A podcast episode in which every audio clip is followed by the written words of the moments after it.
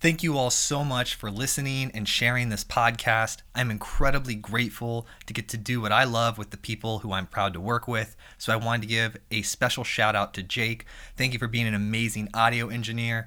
Chloe in PR, who books our amazing guest, and Alex, who edits all of these as video interviews on YouTube. So if you want to see what these great leaders look like and watch us talking, make sure to subscribe to our YouTube, Modern CTO. And of course, shout out to Fabiana, who does all of our product management and coaching for LeaderBits. This podcast has changed my entire life for the better, and I just wanted to say thank you to all of you for listening. Now, get excited because today we are talking to Rob Daw, the CTO at Hexagon Mining, and we discuss the evolution of technology in mining, strategies for running an effective global team, and how Hexagon is using AI to make the industry safer for everyone. All of this right here, right now on the Modern CTO Podcast. Here we go. This is the Modern CTO Podcast.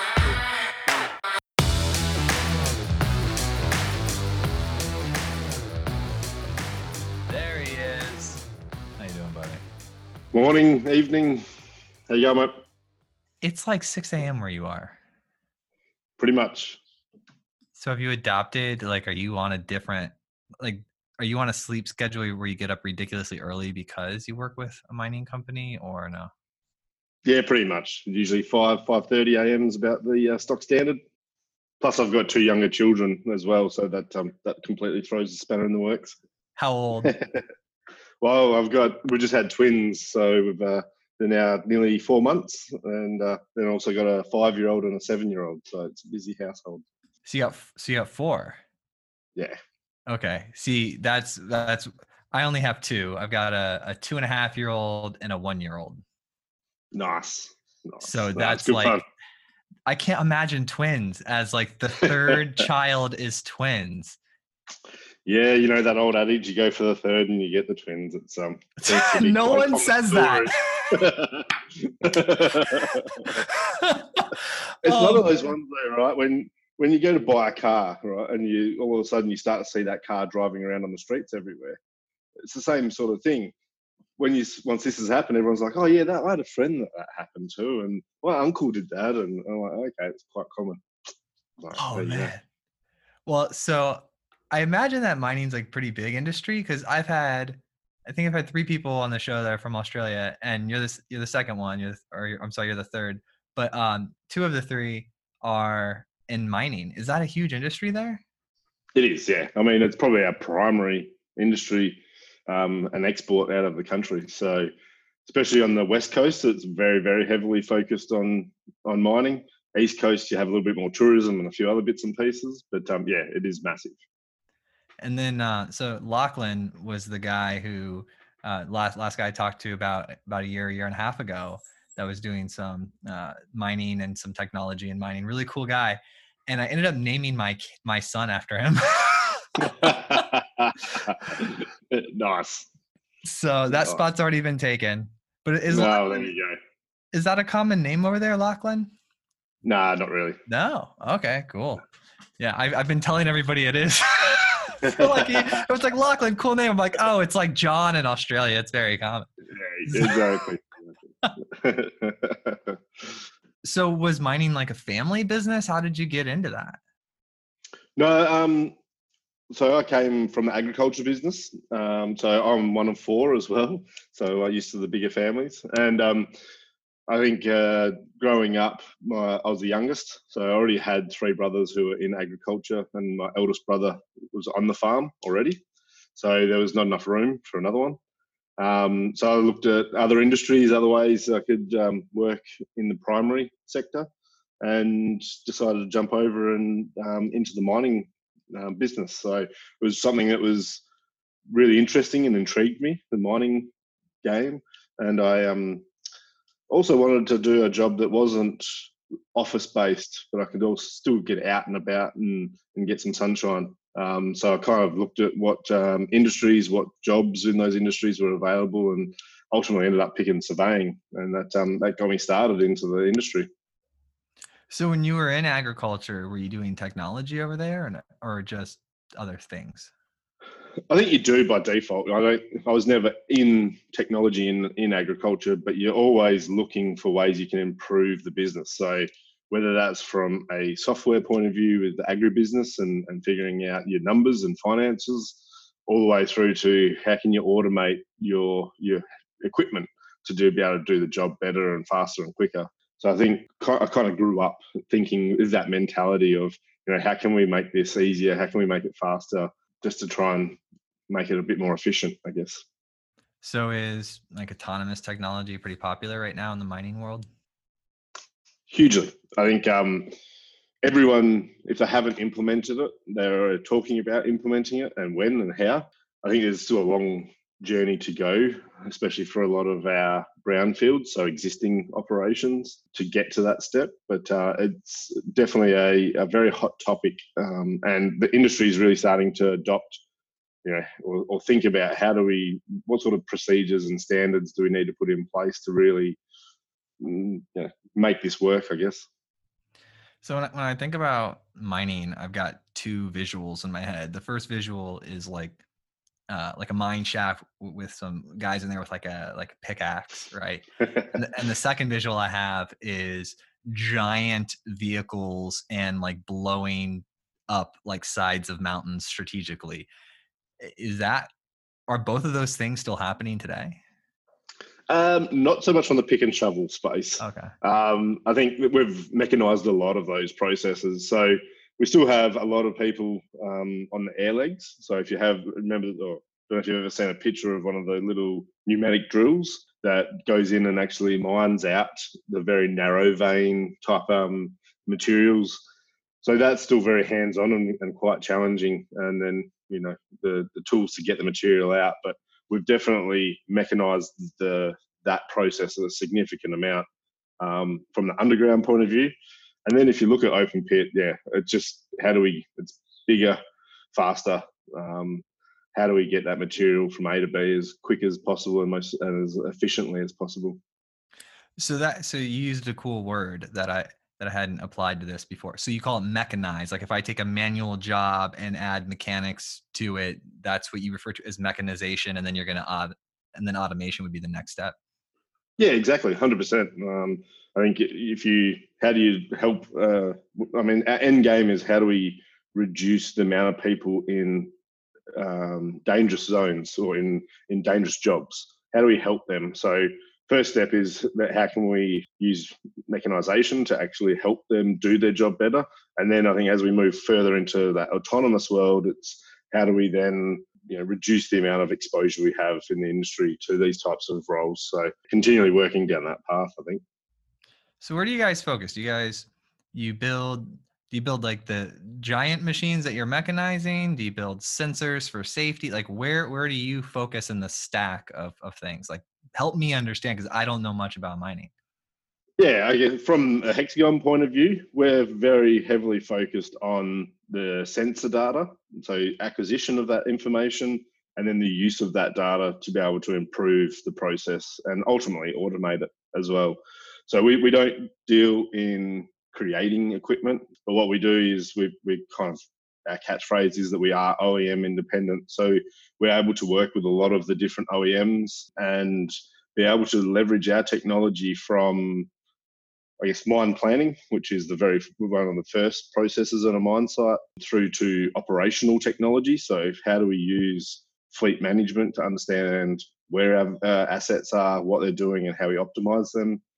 Uh, we also look at safety.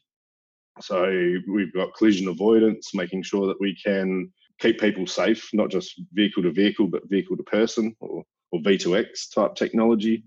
Uh, and then we're moving more and more into the autonomous space and also into enterprise technologies. So using all of that data that we gather in those sensors, in those point solutions to be able to create a bit more of a holistic view for our operations that they can start to get a better picture of what's happening in their organization.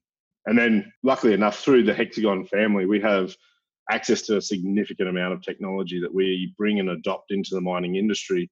So we also have uh, our survey equipment and our geotech, uh, geo monitoring side of things. So making sure that as we design pits, we effectively try and design open pits to collapse on themselves at a certain point, right? Because that's the most economical and efficient way to get the material out. But during that process, we want to make sure people are safe. So, hey, we want to be able to monitor and track that information and be able to use that in real time back to be able to protect um, people and assets. No, I love I love what you guys are doing, and I like. Sounds like you get to play with a lot of different types of technology, from from the planning type of software all the way to maybe like having libraries and kits that OEMs can install, so you can get data and process data, and then I, I just think it's pretty cool the the wide array array of different things you can do. Now, did you ever catch um, uh, Joe Rogan and Elon Musk podcast? Did you hear that? No, I didn't.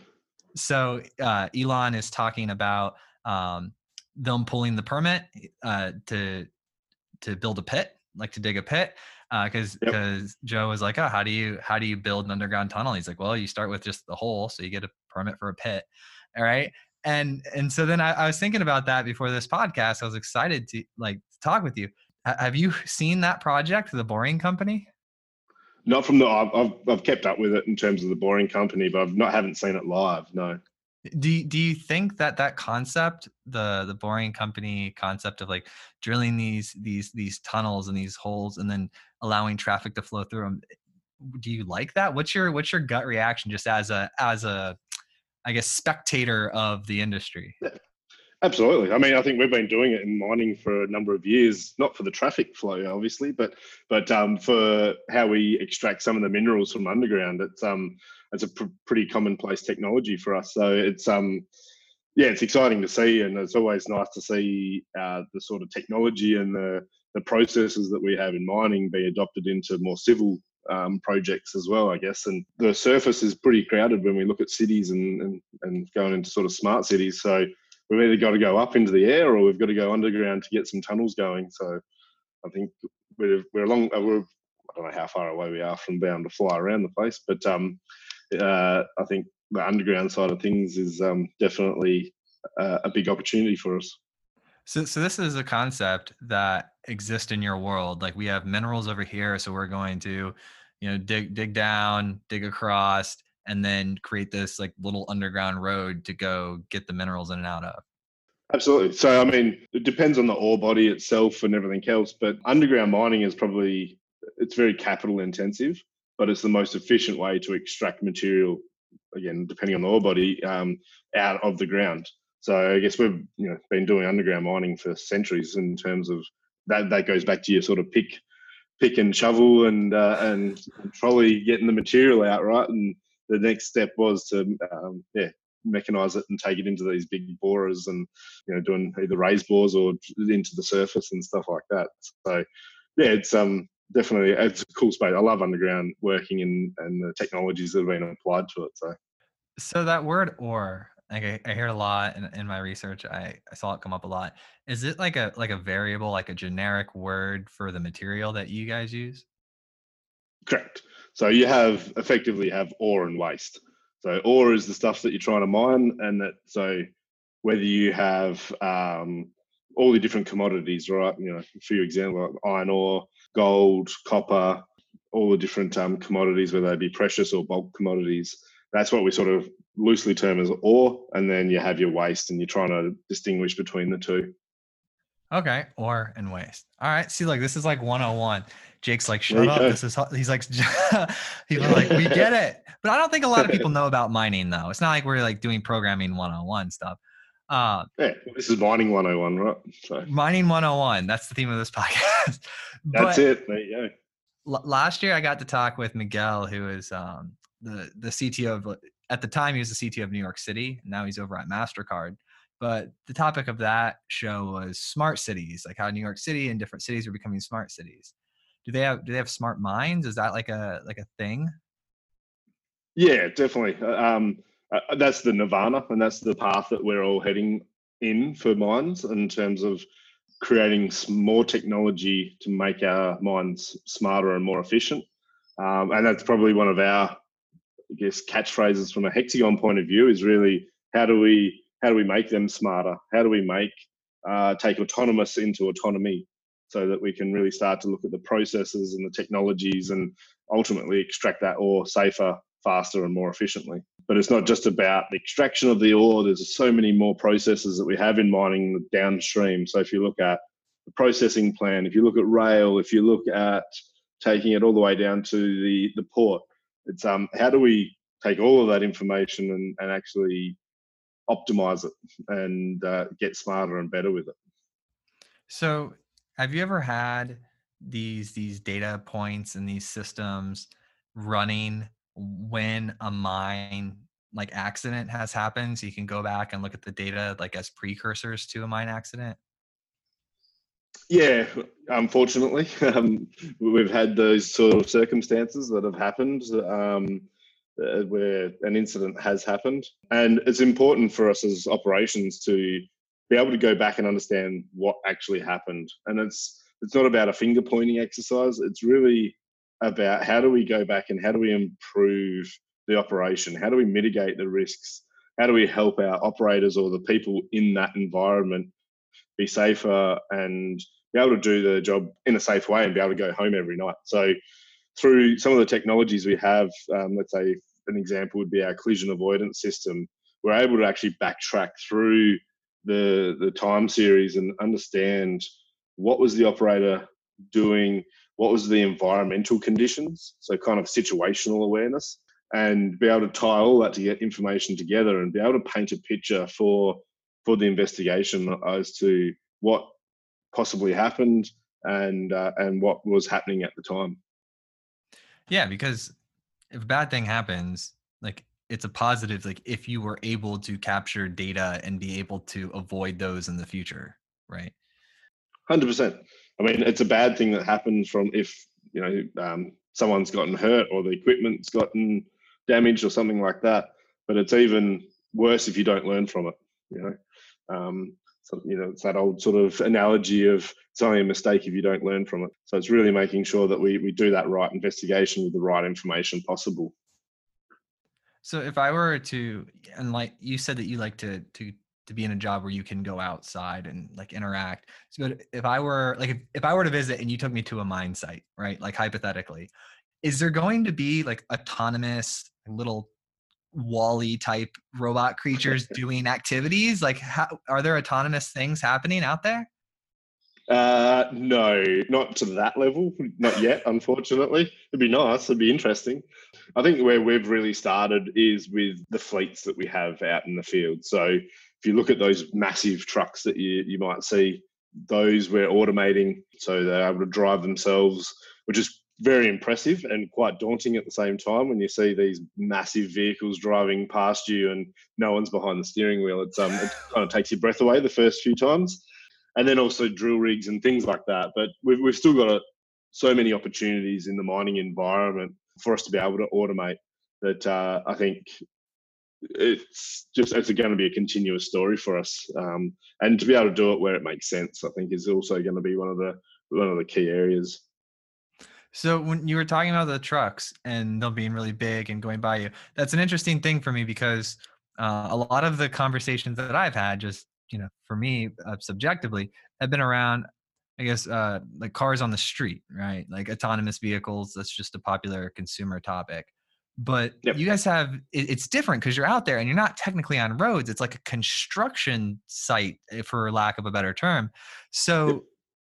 i would imagine that that would have the leniency or the the room to actually accelerate and start using that technology sooner so are are those autonomous trucks like things that are actually happening on a normal basis yeah absolutely we're, we're lucky enough that we because we do as you said own the land or we, we can own the infrastructure.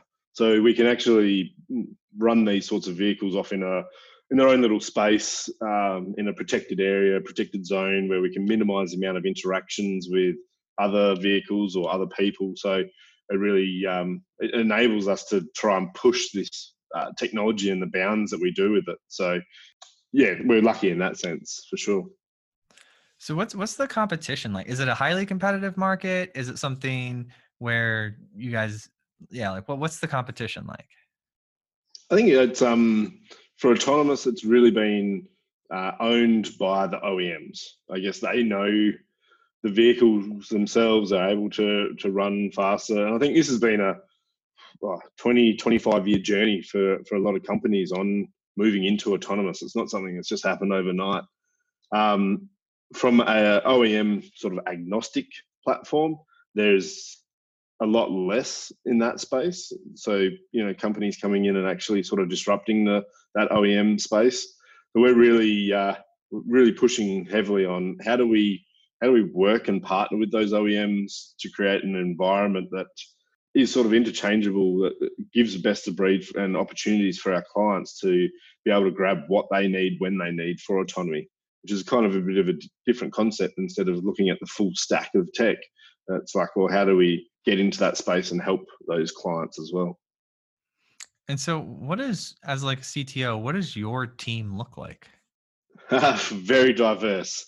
So we've got uh, in my particular portfolio we've got about seven or eight development houses around the world from vancouver to tucson to belo horizonte brisbane perth and up into switzerland in zug so I've got a, a, very unique team. We've got a lot of different cultures, which is fantastic. I love it because it comes with different the different cultures come with different ideas and different concepts of how to do things. So it's a quite an interesting melting pot when we bring everyone together uh, to be able to understand their life experiences, their technologies, and where they want to be able to take them. It really it gives us a, a good leg up into where we should be heading into the future with it. So yeah, very very diverse on the cultural front, and yeah, the catalyst of that is um, we've acquired quite a lot of different companies, and we really encourage those companies when they come in under the Hexagon fold to really grow and and build those up. So, consequence is we have different development centres around the world, which is can be challenging at some times as well, and hence the reason why I don't mind being up so early and and uh, getting on phone calls. But it does also bring that really unique dynamic of different experiences, and, and especially in the mining industry, is which is such a global business as well. So when when you do these mergers and acquisitions, is that like a separate team, or do you get involved as a as a CTO? Yeah, no, hundred percent get involved. Um, we we do have to do the due diligence on that. We got to have, we look at the technology and how that fits into our technology stack. Um, you know, obviously you're you're always looking for companies that can complement your our story and our business uh, of what we're trying to achieve in the industry. So it's really important for us to to look at that technology stack and, and understand what the challenges and what the benefits are going to be. But not just that, but also starting to create that rapport with those teams. We really want them to come in and, and hit the ground running. And, and um, one the one of the best ways to do that is to establish that relationship early with them and be able to build that rapport up and, and get confident in each other. I think it's no different to when you hire someone. You've got to spend time with people and understand what their strengths and weaknesses are. And I think that's that's exactly the same when you look at acquisitions. And you know, we're not trying to we're just trying to trying to hit the ground and run as fast as possible with it. So, like when you have these cultures in, in different countries, which is great, but how do how do you like you said? I think you had seven different development houses. How and, and while they'll they'll all have their own culture, right? But how do you like bring it together under the Hexagon umbrella, like as the leader of the technologist? Yeah, there's a few different techniques that you can use, I guess. Um, uh, one of them is uh, annually we have a catch up with the bulk of the team. Uh, we all get together for a full week and we we hash out what is our strategic initiatives, what's our roadmaps, where we want to go as a company on a technology standpoint, um, and also some of the back end processes as well. You know, down to how do we want to use our technology like our, our Jira to be able to do our job better and things like that. So it's really an open forum to be able to come with your ideas and and be able to workshop through some of those things. The other aspects is we have a annual we call it a Mine It Day, where we can have teams around the world and they have the opportunity to take some time out of their day to day job and go and do some innovative projects that they either want to work on or they think could really change the game in the industry as well. So those are a couple of different techno- techniques that we use. Um, and then you've got the other daily catch ups and bits and pieces that we work through. And it's about putting, I guess, the right structures through that those teams so that they are enabled. I think that's the the biggest thing for us is we're we're very light in terms of um, the management structure. We really want our teams and our people to be enabled to be able to make those decisions and as we always call it, just run faster. So, so there's no magic like culture wand you can just wave and everybody gets along. I wish. No, no, no.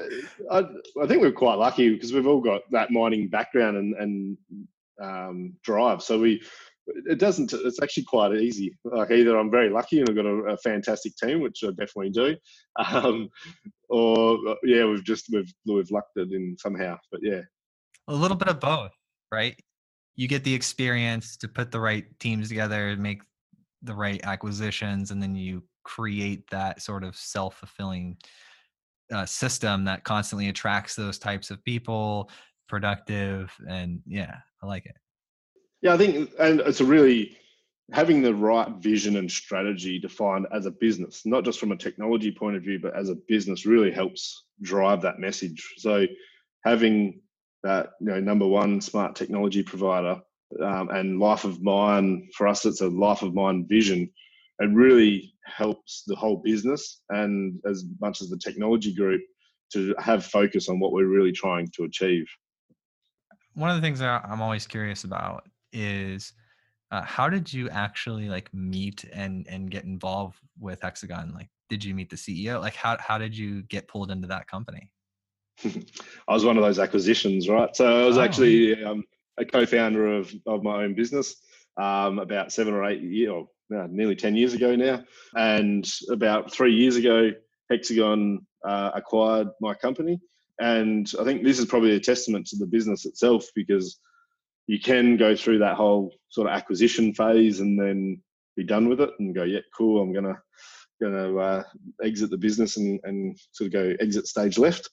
But what we're being able to do in Hexagon is is exciting and, and wants to be. Uh, we all want to be involved in it. So I kind of transitioned from that business owner into the CTO role about uh, 12, 18 months ago.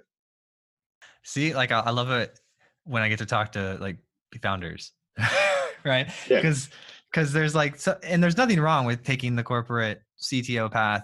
There's there's nothing wrong with it at all. It's just there's um it's just it's different. It's just a different experience when you when you have uh, the weight of the technology division, but also the entire organization, and you've done that before.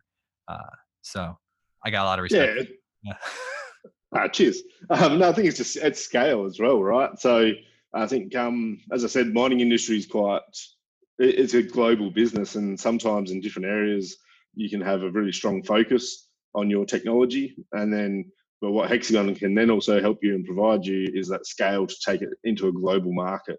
And um, that that's not easy to do. I think anyone who's uh, tried it will put their hand up and say it's a very challenging process, and it's unique that we, there is a company like Hexagon that's so enabled to be able to help those businesses do that. Then not just that, but then be able to progress and push the technology further. It's um yeah, it's fantastic. Yeah, I mean it's hard enough to order something from another country, let alone like expand your business into it, right? Exactly so I want to I want to um, dive a little bit deeper in, into the acquisition. So, well, the first question is: when they did the acquisition of your company, did you come over directly as a CTO, or did you have a, another role in and then and then become CTO later? Uh, I had another role. So typically, you know, any acquisition, there's always an element of a, I guess, an earnout where you've got particular goals or whatever it might be. So we effectively ran the business as usual, but just with this now massive f- force behind you. Um, so I continue to sort of be the the uh, managing director of the business and really focused in on the BD aspect and and helping the rest of the globe understand what the technology was, how to sell it, how to implement it, and those multiple hats that you wear in your own business typically. Uh, so I continued to do that for a couple of years, and then once that earnout was done, we uh, quickly transitioned over into the CTO role and and kind of took on a more strategic business role within Hexagon. Nice. So when I just want to unpack a uh, BD for business development, right? You that's what you were referring to. Yeah, business development, basically. Yeah. Yep. So you came in, or, or you did the acquisition, and during the earnout, you you went around and, and essentially like sold and explained the technology like to the people selling it within Hexagon, like other parts of Hexagon. Yeah, but I mean, within the Hexagon mining framework, we we've okay. got different um, global reaches there. So we have you know US, Canada, we have LATAM, we have APAC, we have Europe, uh, Middle East, uh, and Asia there. So kind of we've got different hubs. So I went in and a helped train up and upskill those groups, but also talking directly with clients still and making sure that we were pushing and promoting the technology. I, I, we're a much smaller business, so coming from that sense, you kind of wear multiple hats in those sorts of business, right? Everything from uh, marketing into sales, into services, into uh, product management world as well. So, um, yeah, that that kind of we continue to push that, and then uh, the desire for me was always around the technology and um, ultimately how we can change or continue to change the game in the mining industry. So that was why I was quite excited to then go in and take that CTO role afterwards. Yeah, I, I like that explanation because a lot of people who, who haven't been through like an M&A process, um, well, first it highlights a couple benefits, but it also shows that it's still a people business because just because they bought you does not mean that all the different limbs of the organization understand what you do. You still have to go around and sell and explain and build relationships. You just get to do it within the same brand.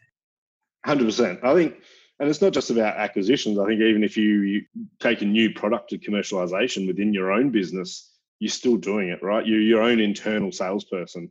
So how do you take that technology? How do you hand that over to sales groups and under, get them to understand the benefits of that technology to be able to sell to clients? How do you transition that over to services and support so that your clients are getting the best value once they do implement the technology?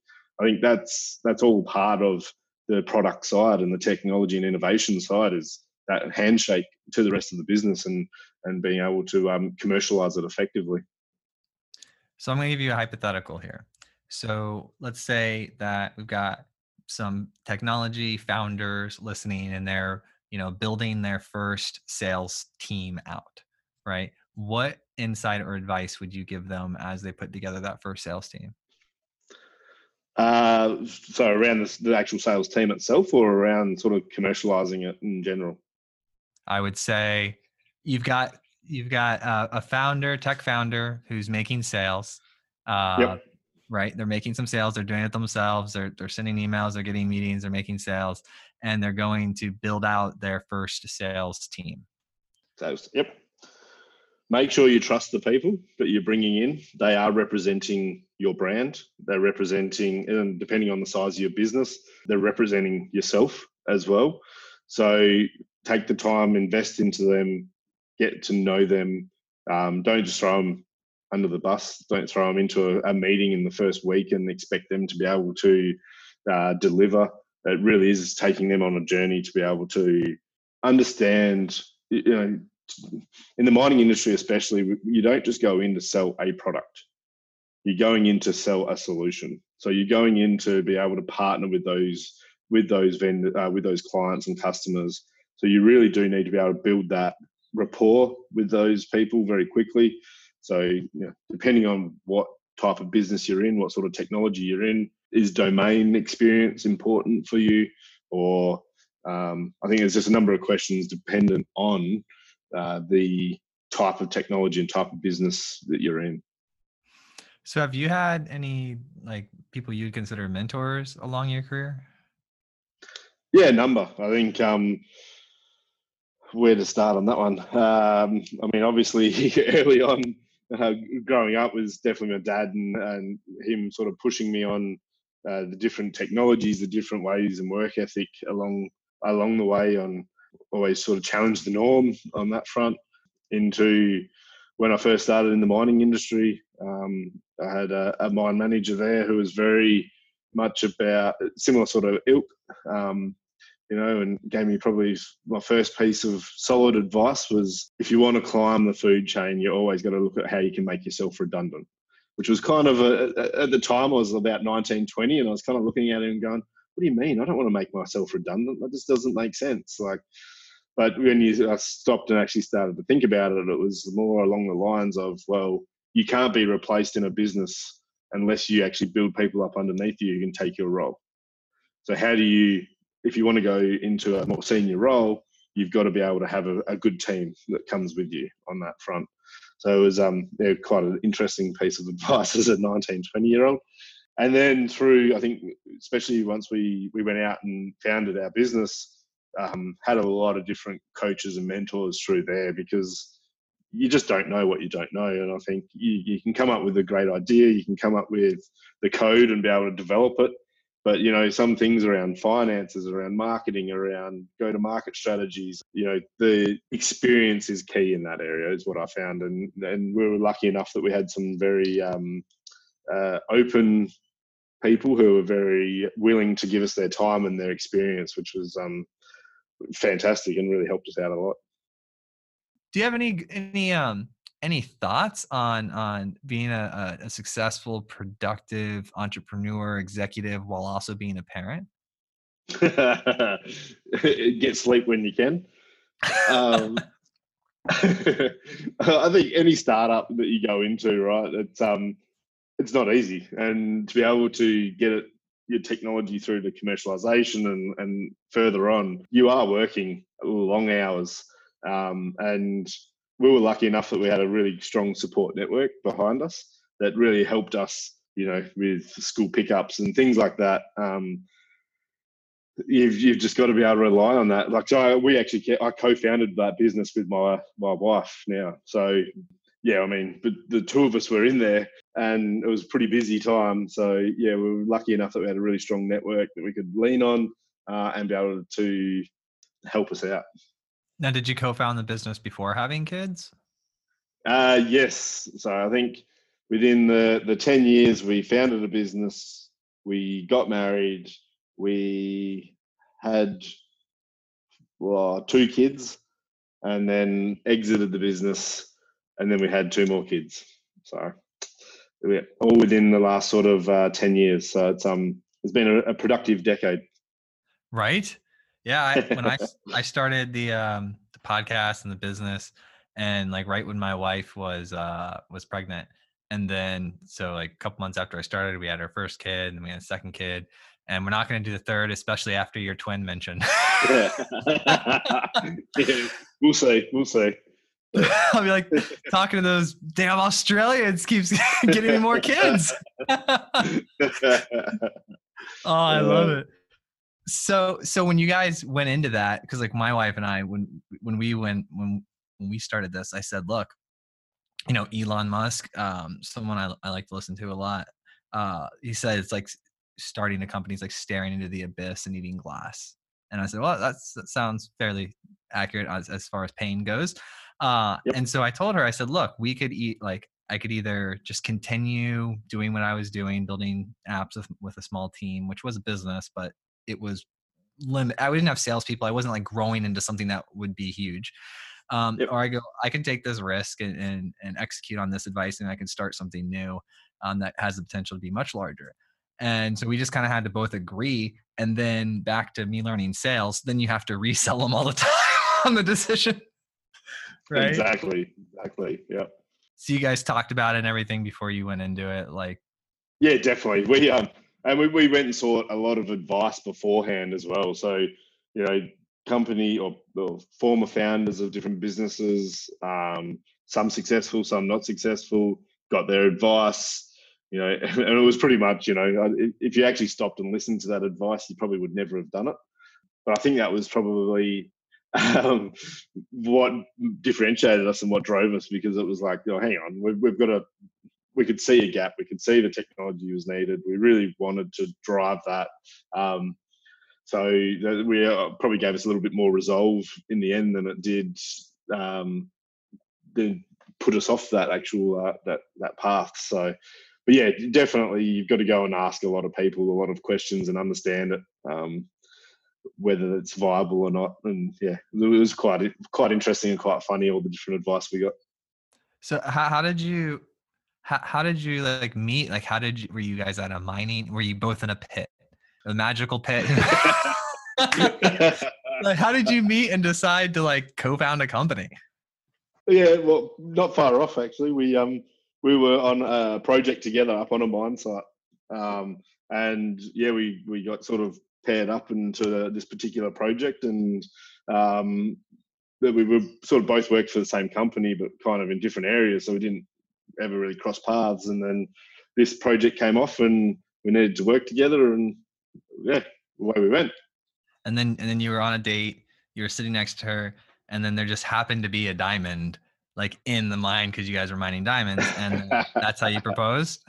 oh, I wish. uh, no, there's there's nothing more romantic than having a dinner in a in a mining camp.